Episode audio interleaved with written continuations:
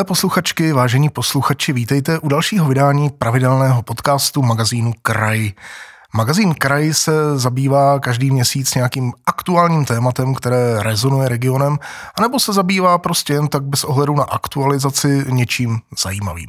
A tím zajímavým tématem pro letošní měsíc je zdravotnictví a jeho různé podoby. Součástí zdravotnictví, řekl bych dost nezbytnou součástí rezortu zdravotnictví, je záchranka, respektive zdravotnická záchranná služba Libereckého kraje, která je příspěvkou organizací Libereckého kraje. A já tady proto vítám jejího ředitele Luďka Kramáře. Dobrý den, pane řediteli. Dobrý den. Záchranku všichni známe. Známe ji jako chodci, známe ji jako řidiči, lec kdo jako pacient. Jsou to ty žluté kvílející vozy, které se řítí silnicemi. Zajímá mě proto, jaké mají šoféři sanitek zkušenosti s řidiči. Často byly problémy, řidiči netušili, jak se zachovat, když vidí sanitku ve zpětném zrcátku, uhnout, neuhnout, jet, nejet. Eh, jak to vypadá v současné době? Všiml jsem si, že třeba se dělají už docela dobré uličky pro záchranáře, když je nehoda na dálnici. Tak já hlavně si všech eh, našich kolegů, nejenom i řidičů, ale záchranářů, lékařů a dalších zaměstnanců velice vážím, protože naše práce je velice těžká. Jak my říkáme, eh, pracujeme ve všech povětrnostních podmínkách, ať už sněží, prší nebo je velké teplo. Co se týká řidičů, tak samozřejmě ta práce řidiče zdravotnické záchranné služby má své specifikum. Eh, naše vozy, nebo na, na našich silnicích můžete vidět eh, malé takzvané lékařské vozy, to jsou vozy Škoda Kodiaq, nebo velké vozy Mercedes-Benz Sprinter, které mají více než 4 tuny. Takže samozřejmě řídit takhle velký vůz vyžaduje velké umění a všichni naši řidiči jsou eh, proškoleni právě na řízení takto velkých vozů. Každý rok pořádáme velké, eh, velké kurzy Eh, nebo jízdy zručnosti v areálu své pořící, vlastně bývalý vojenský prostor, kde vlastně si naši řidiči můžou otestovat všechny různé povrchy, které, na kterých naše sanitní vozy řídí. Eh, můžou eh, třeba i jízdu do kopce nebo z kopce na, na svahu. To se třeba ukázalo při zásahu pádu lanovky. Takže si myslím, že právě ta jejich odbornost a erudice je potřebná. Myslím, že se naši posluchači určitě dennodenně setkávají třeba s hlášením zelené vlny, uvolněte záchranářskou uličku. Já si myslím, že, mm, že je to takové nepsané pravidlo už na našich silnicích, že opravdu to povědomí našich lidí je takové, že při nějaké koloni mají vytvořit záchranářskou uličku a ta jednoduchá půjčka je vlastně jeden a dva prsty a jsou i velké billboardy vlastně i na dálnicích. Takže já si myslím, že, že ta doba eh, se, nebo ta informovanost řidičů se zlepšuje a opravdu ta třeba ta záchranářská ulice se, se dodržuje eh, je důležitá z toho, aby vlastně eh, ta vozidla uvolnila průjezd vozidlu záchranné služby, protože opravdu při záchraně života jde minuty. Co se týká, co se týká vůbec stylu jízdy, tak samozřejmě naši řidiči musí předvídat veškerou situaci eh, v silničním provozu, protože sami všichni řídíme svůj vůz a málo kdy třeba tu sanitku přeslechneme, tak eh, my říkáme eh, všem, vždycky, když nás slyšíte, zpomalte nebo jeďte plynulou jízdou, přistavte vozidlo k krajnici, zapněte třeba pravou blikačku nebo varovná světla a naši řidiči vidí, že vlastně my, my víme.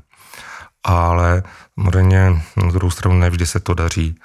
A na druhou stranu se taky setkáváme s tím, že bohužel jsou to takové smutné příběhy, že někteří si chtějí dokázat své ego a máme i některé, některé vybržďovače, kteří vlastně, který opravdu uh, nějakým způsobem si asi nějakou tu svoji zlost uh, vybíjí na vozidle záchranné služby. Já jenom upozorňuji všechny posluchače, že všechny vaše naše výjezdy jsou nahrávány, protože máme nahrávací kamerový systém, takže není problém jakoukoliv jízdu potom dohledat a, a případně takového vybržďovače třeba řešit. A v minulosti se to opravdu stalo. Takže důrazně varujeme všechny vybržďovače. Nevybržďujte, nebo špatně skončíte. Vy jste, pane řediteli, zmínil ještě eh, ten výcvik, to mě trochu zaujalo, protože tam si řidiči trénují jízdu do terénu, nahoru, dolů. Eh, jaký, jak je na tom Liberecký kraj právě z pohledu eh, členitosti terénu? Je hornatý, jsou tu kopce, hory. Jak, jak je těžké jezdit třeba v zimě v horách se sanitkou? Tak právě, že Liberecký kraj je hodně specifický, že vlastně na severu eh, hranice tvoří Jízerské hory, část Krkonoše nebo Lužické hory, takže opravdu eh, zimní podmínky jsou teda, pokud zima dovolí, tak jsou opravdu drsné. Eh, to se týká Českolipska, tak samozřejmě to je rovina, rybníky, nespevněný terén, takže opravdu, když to vezmu, ten, ten relief toho kraje je různorodý. To se týká zimních podmínek, právě velkou výhodou našeho vozového parku, že všechny vozy jsou čtyřkolky, takže jsou uspůsobeny právě na jízdu v takhle obtížném terénu. Eh, to se týká eh, třeba eh, výjezdu v Krkonoších nebo v Jizerských horách, tak některé výjezdové základny mají speciální zimní pneumatiky z řeby, když je opravdu velká nadílka sněhu nebo ledu, takže sanitky přezouváme na, na, na hřeby.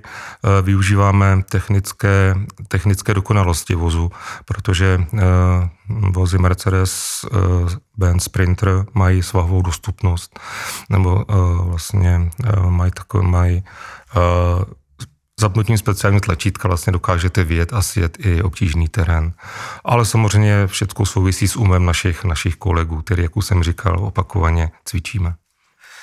Když už jsme u sanitek, eh, sanitky jezdí často ve dvou, respektive já tomu říkám laicky sanitky, protože pro mě všechno, co je žluté a houká, je sanitka. Věřím, že i mnoho dalších lidí to takhle má.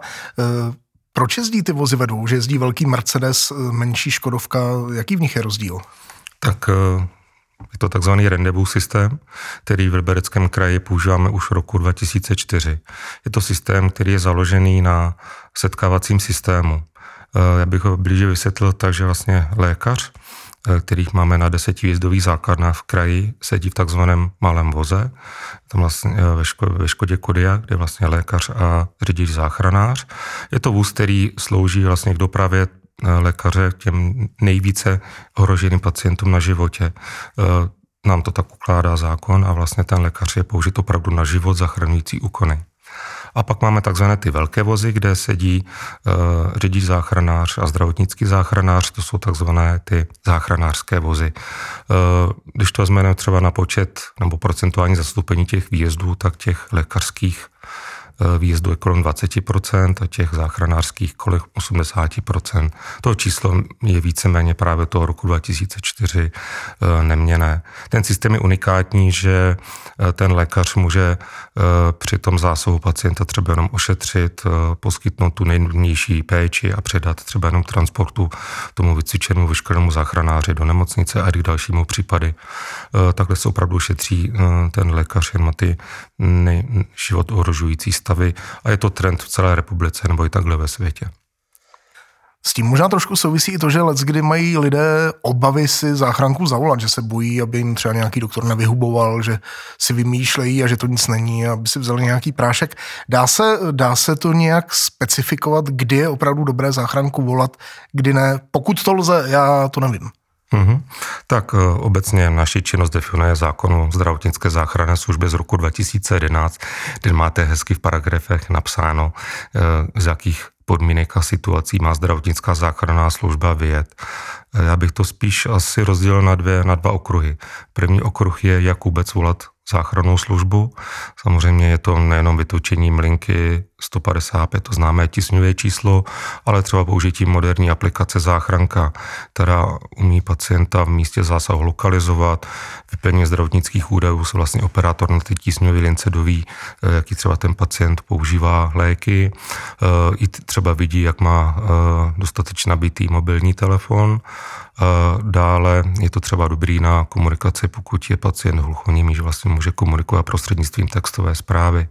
Pak důležitá je třeba lokalizace toho volajícího v republice už používáme systém takzvaný AML, AML, což je vlastně lokalizace eh, toho volajícího přesně podle GPS souřadnic. Eh, určitě třeba dobrou pomůckou je, jsou číslované železniční přejezdy, které mají svoji souřadnici GPS-kovou, anebo třeba značení, značení LAM. Takže je to vlastně jedna oblast, jak volat záchrannou službu a druhá věc je, kdy volat eh, určitě kdykoliv ohrožení života, to znamená veškeré situace, které ohrožují, ohrožují pacienta na životě, eh, náhle poruchy vědomí, zástava oběhu, velké dopravní nehody, bolesti na hrodí, mozkové příhody. To jsou asi ty nejdůležitější, nejčastější, eh, které víceméně mají nějakou prioritu jedna a dvě. Ale tak jsou tady potom samozřejmě velká oblast takzvaných netísňových volání. To jsou, to jsou ty volání, kdy, kdy mm, třeba pacienti volají, buď to se chtějí třeba poradit, anebo jsou to třeba zhoršení zdravotního stavu, e, jsou to třeba bolesti zad, vysoké teploty. A tady samozřejmě se dostáváme i na to, že takovýhle počet volání si myslím, že poslední za poslední dva, tři roky e, výrazně narostl a samozřejmě je tam nějakým způsobem velký tlak na naše posádky. Je tam i subjektivní vlastně pocit toho každého pacienta na ty potíže, které, které má. To je jedna oblast a my si s tím dokážeme třeba na operačním středisku poradit.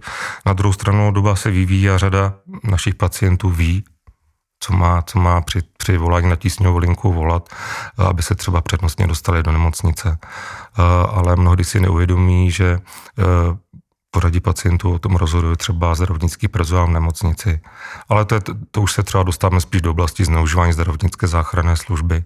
Tam spíš jde i trend je takový, že zdravotnická záchranná služba opravdu si myslím, že od covidu plní uh, takovou tu roli, nejenom, že vyjíždíme opravdu k situacím, uh, kdy dochází k výraznému ohrožení života, velkým nehodám, jak už jsem říkal na začátku, ten počet těch událostí je víceméně pořád stejný, ale mnohdy prostě vyjíždíme ke stavům, kdy prostě nefunguje, eh, nefunguje eh, praktický lékař, nefunguje, nefunguje odborný specialista, nefunguje třeba zubarská pohotovost, protože samozřejmě lidi mají nějaké bolesti, nějaké trápení a nejjednoduše prostě volat na záchranou linku na číslo 155, které je zdarma. Takže samozřejmě s tím, s tím jakým způsobem se snažíme zpracovat a eh, veškerá volání, která na tu tísňovou linku jsou, se snažíme jakým způsobem vyřešit. Rozhodně bych také doporučil nainstalovat si do mobilu aplikaci Záchranka, jejímž prostřednictvím si rychle můžete v případě potíží zavolat, zavolat pomoc. Eh, jenom bych doplnil, nezapomeňte vyplnit zdravotní kartu, která je její součástí, aby případně lékaři věděli, s čím se léčíte, jaké máte jinak potíže. Prostě, aby o vás byli informovaní a mohli vám kvalitně a dobře pomoci. Pane ředitel, já se ještě zeptám, jak jste na tom jako záchranka s vybavením? Plánujete nějaké nákupy, akvizice? Mm-hmm. Tak eh, my se každoročně ve spolupráci s Libereckým snaži, krajem snažíme pravidelně obnovovat náš vozový park.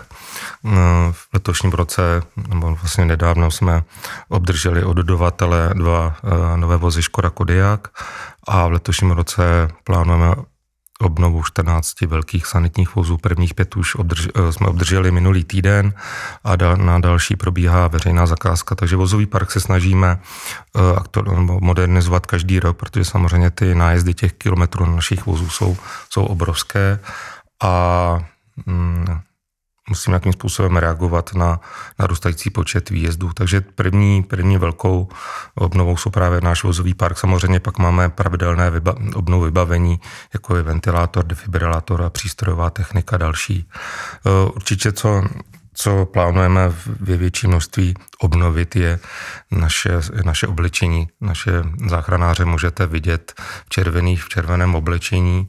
Bohužel v naší republice už platí nová norma, která nám jasně přikazuje, jak máme mít oblečení, jak máme mít velikou plochu reflexních pruhů a podobně, takže naše oblečení bohužel kvůli této normě musíme odměnit. A samozřejmě další velkou oblastí, které se ve spolupráci s Libereckým krajem věnujeme, je eh, výstavba a rekonstrukce našich výjezdových základen. Eh, myslím, že ten plán, který máme nastavený na dalších 5-10 let, je, je skvělý a daří se ho jakým způsobem plnit. To je pravda, protože se chystají výjezdové základny v Semilech, Nová v Turnově, v Liberci, staví se v Hrádku teď, takže i díky péči Libereckého kraje budou mít záchranáři dobré zázemí, z kterého budou moci výjíždět tam, kde je jich zrovna potřeba. Náš čas se naplnil. Dalo by se říci, že všechno, co jsme chtěli vědět o zdravotnické záchranné službě Libereckého kraje, ale báli jsme se zeptat, jsme se již dozvěděli. Pane řediteli, já vám mnohokrát děkuji za váš čas a ochotu. Já děkuji za pozvání, přeji našim posluchačům pevné zdraví a v případě obtíží nebojte se zavolat, určitě vám rádi pomůžeme a chtěl jsem všechny požádat, dodržujte prosím záchranářskou uličku. Děkuji. Víc už snad ani není co dodat, snad jenom opatrujte se. Život je krásný. Naslyšenou.